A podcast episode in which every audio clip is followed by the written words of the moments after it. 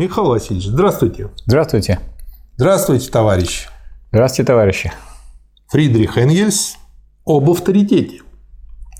Некоторые социалисты начали в последнее время настоящий крестовый поход против того, что они называют принципом авторитета.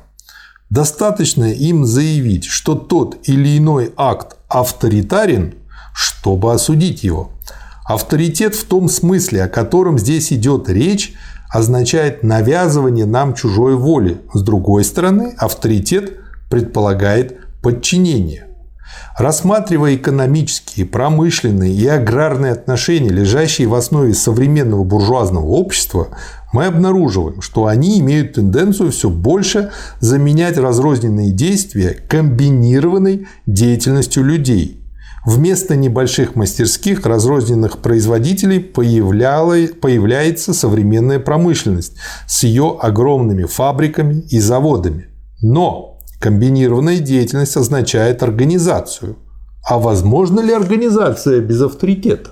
Невозможно. Вы так лапидарны, Михаил Васильевич? А я прочитал материалы 9 э, съезда РКПБ которые этому вопросу были посвящены. Можно сказать, что они основываются на этой вот работе Энгельса, потому да. что после революции у нас стихия была очень большая. Все коллеги коллегиально решают, а один решает, что надо в клетку делать рубашку, другой кричит, что надо делать рубашку в горошек, третий говорит, в синий будем красить, э, четвертый говорит, в белый будем цвет красить, или Опять оставим. говорят, а зачем нам рубашки? А зачем вообще нам эти рубашки? И будем не так ходить.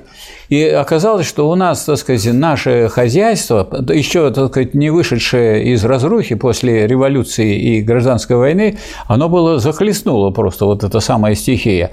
И вот тут-то и Ленин, и другие большевики вспомнили эту работу, что всякое крупное производство – это кооперация, а кооперация – это совместные действия. Если совместные действия – это значит подчинение э, действий всех всех воли одного. Кого? Ну, того, кто выражает собою всю коллективную волю.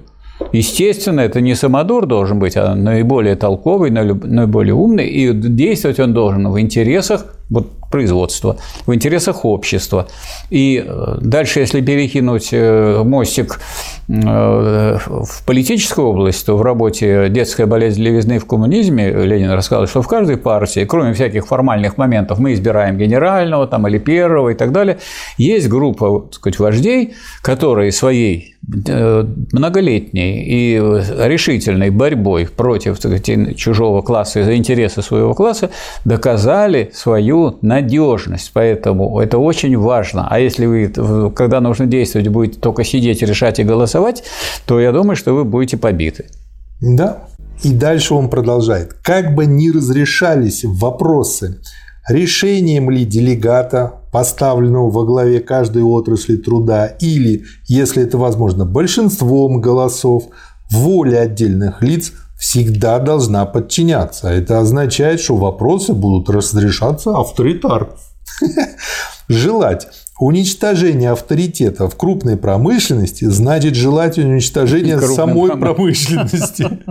Уничтожение паровой предельной машины, чтобы вернуться к прялке. Здорово сказано.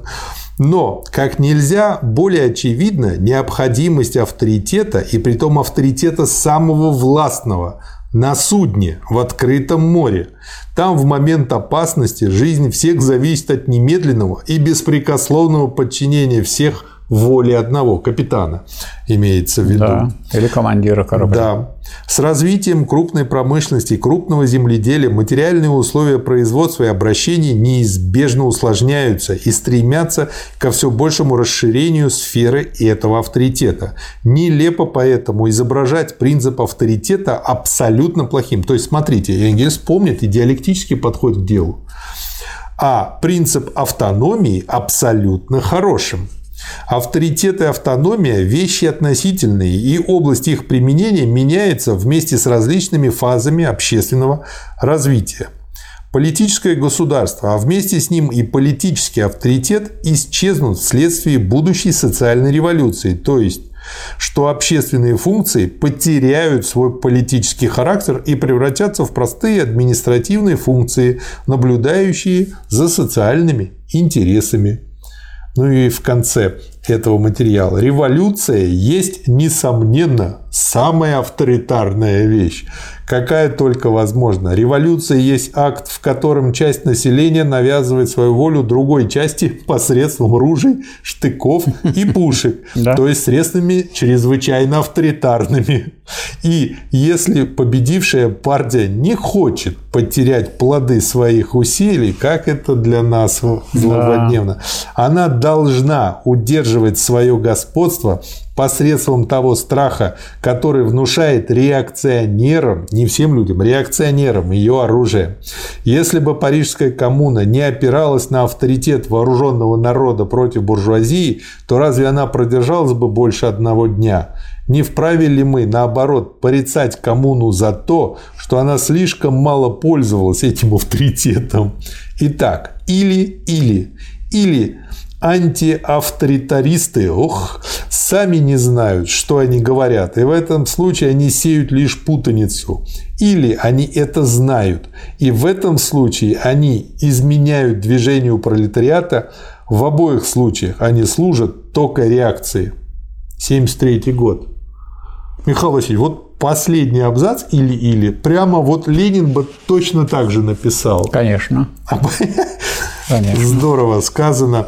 И как вот мы попались тоже да. в эту ловушку. Так он не только написал, я вот возвращаюсь к этому девятому съезду, потому что это было просто бедствие, потому что все везде коллеги, везде болтовня, экономика в разрухе.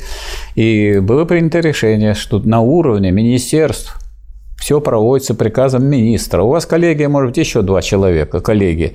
Ну, посовещались, а дальше один будет. Вот один министр будет, и он несет ответственность перед страной, перед государством, и за, за все будет отвечать. А не так, что «а это не я предлагал», а я за это не голосовал, и все провалится. И вот после э, девятого съезда о нем, кстати, очень мало чего говорится и пишется. Я вот просто не вижу литературы. Почему? Потому что он эту безбрежную, так сказать, болтовню прекратил, и началось действительно настоящее хозяйственное строительство. Это во-первых. Во-вторых, вот тут грозные такие вещи Энгельс написал, которые для нас очень важны. Говорят, вот, репрессии, были репрессии. Ну как, каждый класс репрессирует своих противников. Рабовладельцы репрессировали рабов, репрессировали. Феодалы репрессировали крепостных, репрессировали. Рабочие рабочий класс репрессировал противников советской власти, репрессировал. Его уговорили, в том числе говоруны, которые пробрались в партию и оказались предателями, что не надо репрессировать противников. Тогда противника репрессировали рабочий класс, и у нас снова капитализм. Вот. вот вам диалектика. Спасибо, Михаил Васильевич. Пожалуйста, извините. Спасибо, товарищ. Что могу сделать? Хорошо.